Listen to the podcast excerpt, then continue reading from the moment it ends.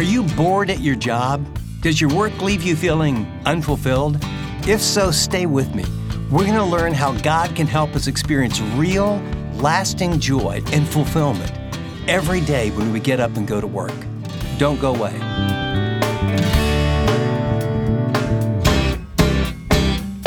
Welcome to this weekend edition of Living on the Edge with Chip Ingram. The mission of these daily programs is to intentionally disciple Christians through the Bible teaching of Chip Ingram. This past week, we launched our series, Answering the Call How to Discover and Fulfill God's Purpose for Your Life. For the last few days, Chip's been challenging us to think about our work as an act of worship to God, which is radically different than the world's view. Today, we're highlighting the first half of Chip's message, Why Your Work Matters to God. And whether you've been at the same job for years or looking to start a new career, this program will cause you to see your work in a fresh, more meaningful way. So, with that, turn in your Bibles now to Colossians chapter 3 as we join Chip for his talk. Now, in your notes, it says a theology of work. I'm going to I'm going to just take a run at something, okay? And so I, sometimes when you're going to do something, you feel like you're going to crash into something. I like to tell people, are you ready? We're going to try and crash into something. It's, it says a theology of work. Theo means God, ology is a study of. We're going to do a study from God's perspective of how He views work. So, with that, let's just do a little study together. First is God is a worker. Genesis 2, 2, and 3. Notice in your notes. And on the seventh day, God ended His work, which He has done. And He rested on the seventh day from all His work, which He had done. Then God blessed the seventh day and sanctified it because he rested from all his work which he had created and he had made. And we don't have time to get into it, but there's about four Hebrew words that are translated when, when work is done. Uh, two of these Hebrew words uh, talk about times where work has to do with anguish and toil and suffering, and it's after the fall or when it's self imposed. Uh, when the Egyptians were making the Israelites work, there's a, there's a Hebrew word for that in there. Their tiresome toil, it's, it's, it's their suffering. Someone's making you do something you don't want to do. The other two Hebrew words talk about building, creating, activity, um, delighting. Very, very positive. The God of the universe, are you ready for this? He works. So it can't be evil, right? He works. He creates. He builds. He makes. He constructs. He sustains. God is a worker. Have you ever thought of God as a worker? Have you ever thought that God has a job? God has a career. You know? And his career is to speak into existence all that there is. And he's working right now. The scripture says he upholds all things what? By the word of his power. Jesus has a job. You know what Jesus is doing right now? He's praying for you 24 7. How's it work? I have no idea. But he's at the right hand of the Father, making intercession for you. The Holy Spirit, third person of the Godhead, he has a job. What's his job? His job is to manifest the presence and the power of Christ in the life inside of believers to give you grace, to impart all that you need to create actually the want to and the ability to allow Christ to live his life through you. And the Holy Spirit has a job description for those who are not yet in Christ. What's he do? He convicts the world of sin and righteousness and judgment. The Spirit of God has a job, he's working. So work must not be bad. Second observation in our theology of work is God created people to be his co-workers. Look at Genesis 2:15. Then the Lord God took the man, put him in the garden of Eden to tend it and to keep it. God made the world. And when he made the world, remember what he said? It is good. And then God made mankind, Adam and Eve. And then he said, It is very good. And so, what I want you to just get is God is a worker. We are created to co create and work with Him. And then notice work after the fall. Genesis 3 17 through 19 in your notes. We notice that th- this is where there's a, there's a shift, there's a turn, and it gets pretty ugly. After Adam and Eve have sinned, sin enters the world, and the sin impacted human mankind, but it also impacted creation. Jot down in the side of your notes Romans chapter 8 Because a little later, what we're going to learn is the whole creation is going to be groaning for a day when it comes out from under the subjection of what the curse has done. Work is going to be different, it's going to be frustrating. The work will not be cursed. Be careful with that. The ground is cursed. The work is still to be a co creator with God. The work is to have meaning and purpose and creativity. But now, instead of it being all delight and being downhill, it will always be uphill. But you're still made in the image of God. Now it's going to be in an environment of hostility and war. Look at what the text says. Then to Adam, God said, Because you have heeded the voice of your wife and have eaten from the tree of which I commanded you, saying, You shall not eat of it, cursed is the ground. Why? For your sake. In your toil or work you shall eat of it all the days of your life. Both thorns and thistles it shall bring forth for you, and you shall eat the herb of the field. In the sweat of your face you shall eat the bread till you return to the ground. For out of it you were taken, for dust you are, and to dust you will return. What's happened is work didn't get cursed, the ground got cursed. And it produces what? Frustration. Now, by the way, this was a gift of grace. Did you notice that little phrase? It was cursed for your sake. I don't know about you, but I know God, every perfect gift comes from above, from the Father of lights. So, how does this gift of cursing the ground, where's grace in that one? But Let me, let me step back and have you look at something. Mankind lived in a perfect environment with a God that loved them perfectly. Now they sin, and there's a guard put around, and the guard put around is so that this state can't stay there forever. From the foundations of the earth, God giving us freedom and free will to make choices to, to rebel against Him. Knowing that would happen, but knowing the price tag of willful, voluntary love is to give people the opportunity to say yes or no to the one who wants to love them. And then after the fall, this curse, every single day when we get up, and work is hard, and relationships are hard. I mean, you know, the, uh, what's the scientific word for it? Entropy? Everything is winding down. I don't, I don't mow my yard and then it starts looking better every day, right? I, I mean, I don't know about you, but uh, every single day I get uglier and uglier and older and older, not better and better, right? That's why you got, you know, you got to work out and cream and vitamins, and no matter what you do, it happens anyway. But since the fall, that's life, right? You know what that tells you? It tells you something's wrong. It reminds you every single day relationships are hard, work is hard, it's frustrating, it's uphill, it's doable. But the curse was given to remind mankind that this is not how it was ever intended to be. And when, when do most of us turn to God with all of our heart, all of our soul, all of our mind, and seek Him and say, Oh Lord, I need you? Is it when everything is going great, the family relationships are wonderful, the money is pouring in, peace like a river, everything's wonderful? You know, you just, you know, everything's so good that you just I think I just, I, you know, I'll usually only pray for an hour or two. I think I'll pray for 10 or 12. I'm teasing. You run to God, and I run to God when pain hits and you're frustrated and you don't have answers, and when relationships break apart, and when biopsy reports come back positive, and when jobs are lost, and when retirement that you worked for for years and years and years drops out of sight, when the stock market drops 500 or 1,000 points when you find out that the company that you work for and the money that you put in it is gone. When you find out one of your kids is on drugs. When your mate of 21 or 32 years leaves a note on the refrigerator door that says, you know what, it's been nice, but I don't love you anymore, and they're gone.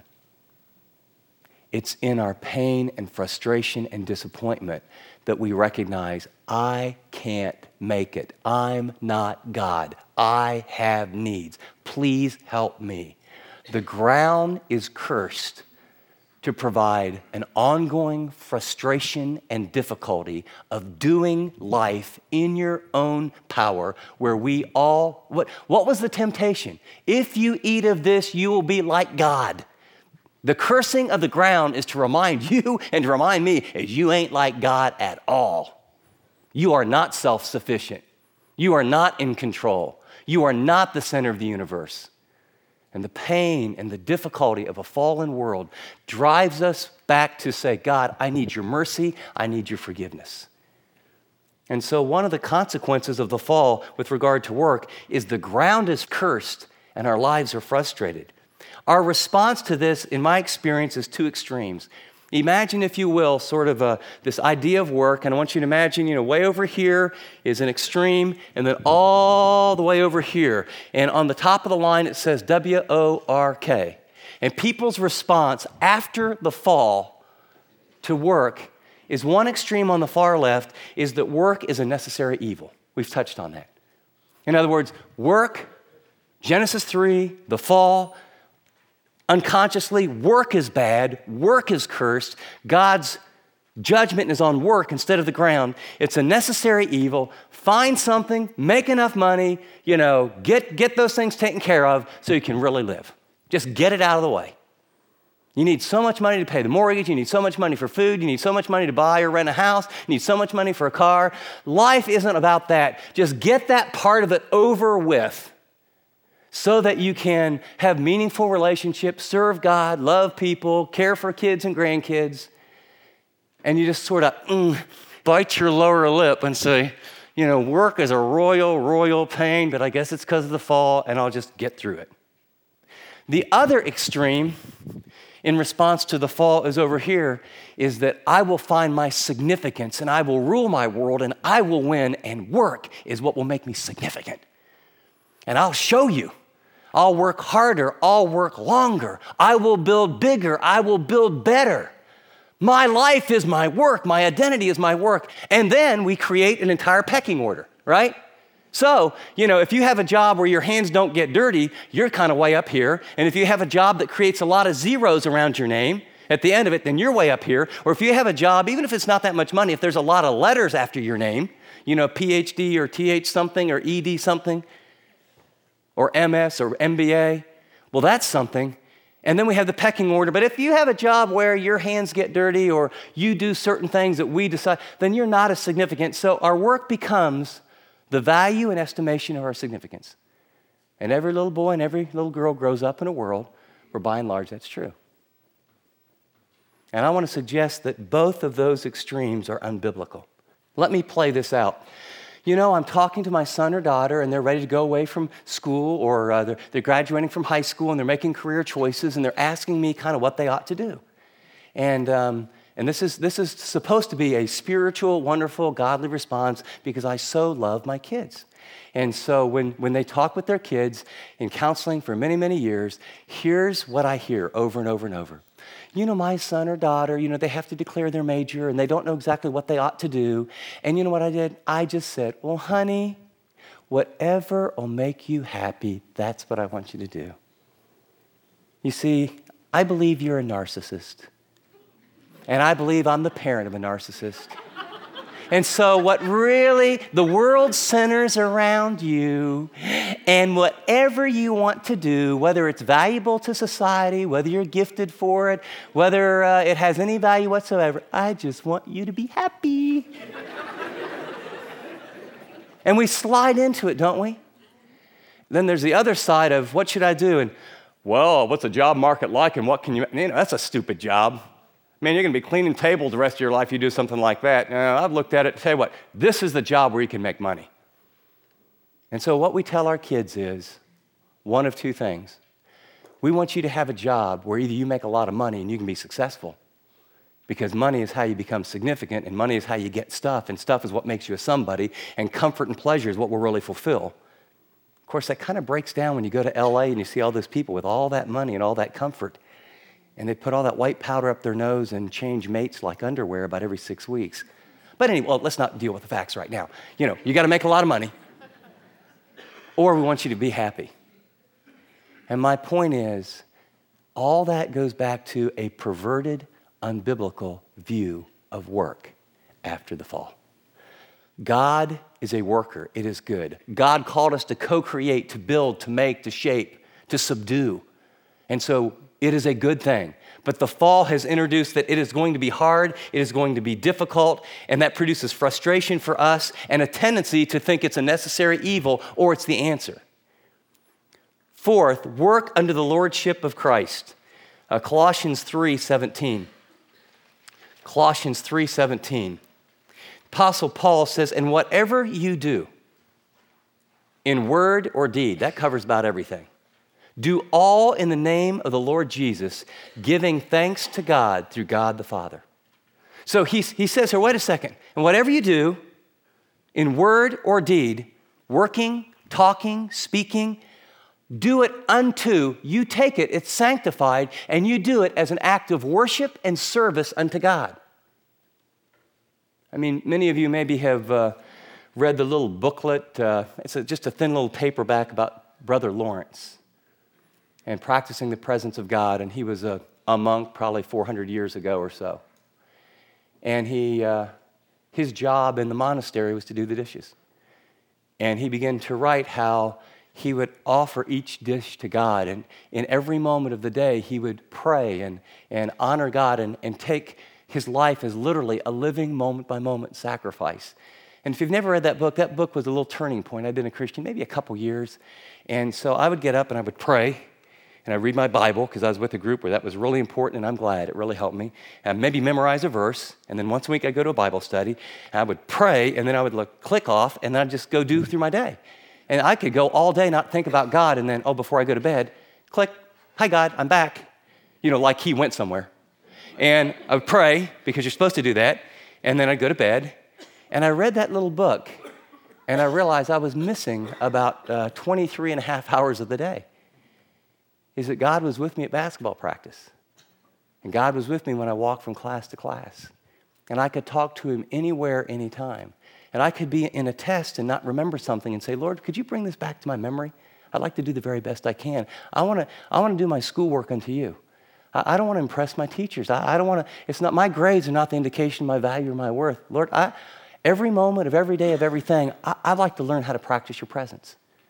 And th- this is what he's talking about here that it changes work, it sanctifies work. You know, a young mom driving kids to school, cleaning the house, and creating an environment that is nurturing and loving is as important to God, done unto the Lord, and will receive the same kind of reward as uh, any pastor, any missionary preaching God's word in the most difficult places of the world. Because when you do what you're called to do, and when you do your work unto the Lord, it is sanctified, it's set apart. And the, see, we unconsciously, we're always comparing ourselves with other people. You know, I got news for you you know what? This is not a party line. God doesn't call and get, you know, half a dozen people on the wire and say, hey, here's what I'm thinking about all of you. And then about 10 years, I'm going to check up and find out, you know, who's doing best. You know, and then I'm going to rank you one, two, three, four. He has my number. He's got your number. He has a reason to call me. He's got a different reason to call you. He made me different than he made you. He gave you a different background, different parents, different intellect, different personality, different spiritual gifts than me. So his call and success is you doing what He made you and called you to do. And when you do that unto the Lord, whether it appears grandiose and outward or whether it's quiet and behind the scenes, then you are working unto the Lord. And it has eternal value. Think of that. Been listening to part one of Chip's message, Why Your Work Matters to God. He'll be right back with his application for this teaching from our series, Answering the Call. Are you looking for a job, starting a new career, or just desperate for a fresh perspective on your current employment? Through this eight part series, Chip unpacks what the Bible has to say about this idea of work and reveals why God intended it to be more than just what we do for a living. Stay with us as we discover how to find genuine enjoyment and fulfillment in our work and bring praise to God through it. To get more plugged in with this series or our many resources, visit livingontheedge.org. That's livingontheedge.org. Well, before we go on, Chips joined me in studio to talk about what's been on his heart recently. Thanks, Dave. I'll be right back in just a minute with some final thoughts from today's message. But I just want to take a moment and share with you something very exciting that's happening in my life. Uh, I go to a church where uh, the people are super young, and most of them have very little experience to the gospel, the Bible. And uh, Teresa and I opened our home and said, Would you just want to explore the faith? And some are believers and some are seekers, and we're just having a fabulous time. And the one theme that I keep hearing I mean, these are 22, 23, 24 year olds, and they just are asking, Is there any real purpose in life? And how do you discover God's purpose for your life? And I'm reminding them that God has a mission, that they are His workmanship, they're His tapestry, uh, they're His work of art, that God has a good work from the foundations of the earth, according to Ephesians chapter 2, verse 10, that He's prepared for them. And, and what I want you to know is that He's got that for you as well. I want you to think about maybe a young person or, or maybe even yourself. And do you know your purpose? Do you know your mission? Do you know how you're wired? Do you know your gifts? Do you know how you fit on a team? Well, I want you to know if those are questions that you're asking, Living on the Edge right now has some answers. We've created a brand new resource called The Real You. It's an online questionnaire designed to provide insight into how God wired you. Uh, this is more than spiritual gift test. You'll identify the patterns in which you think, what motivates you, and why teams need someone just like you. It'll take about 20 minutes to complete, and it won't cost you a thing. Then, based on your responses, the real you will offer suggestions about how you can practically live out God's purpose for your life, whether that's at home, in the office, at church, or in your community. As a Living on the Edge partner, we want you to be the first to access this resource. Head over to therealu.org to learn more. That's therealu.org. Most Christians don't know how to leverage their God given wiring and experiences for the kingdom. We want to change that. Thanks, Chip. As you can tell, we are really excited about this new resource. We hope The Real You will help you discover who you are and how God made you to think, act, and live. And as Chip said, you can sign up for this free assessment by going to therealu.org. Or if it's easier, text REAL to 74141. That's the word REAL, R E A L, to 74141. App listeners tap special offers. Well, with that, Chip, let's get to that application you promised. As we close today's program, I want to give you a vivid reminder that we have an enemy and his goal as our enemy is to deceive us with lies. And sometimes we think it's about, you know, like really big moral things, but can you imagine if the enemy could deceive you about what you do 60 or 70% of all your waking hours, your work? He wants you to believe that work is bad, it's a distraction, it's something just to get done to go on to something better. And if we buy into that lie, if we surrender those waking hours, the real life, what God wants to do in you and through you, can be completely or almost completely wasted. God says, I am the creator. I made you to co create with me. I want to do things that are wonderful and exciting, and I want to do them through you. I give you skills and talents. Are you ready for this? Do you believe this? You are unique. And then he says, and I know what's best for you. I know what you'll love to do. And you know what? There aren't big jobs and little jobs. There aren't big places and, and little places. There aren't even big people and little people. God has made you unique. You are His workmanship created in Christ Jesus, and He wants you to do something that only you can do. And when you do that, and when you do it unto Him, it's transformational, not only in your life, but it brings beauty and life and encouragement to others. It's different for every single person. Knowing that's the way God thinks about your work, it'll change when you get up in the morning. It'll change how you relate to people. We're going to learn how to transform our work from a job to an exciting adventure of worship. Thanks, Chip. As we close, I want you to know that as a staff, we ask the Lord to help you take whatever your next faith step is, and we'd love to hear how it's going. Would you take a minute to send a note or give us a call? Either one is easy. Email us at chip at livingontheedge.org or give us a call at 888 333 6003. You've been listening to a selected program that we wanted to share from this past week. To hear more of Chip's series, Answering the Call, go to livingontheedge.org or the Chip Ingram app. Until next time, I'm Dave Druey saying thanks for listening to this weekend edition of Living on the Edge.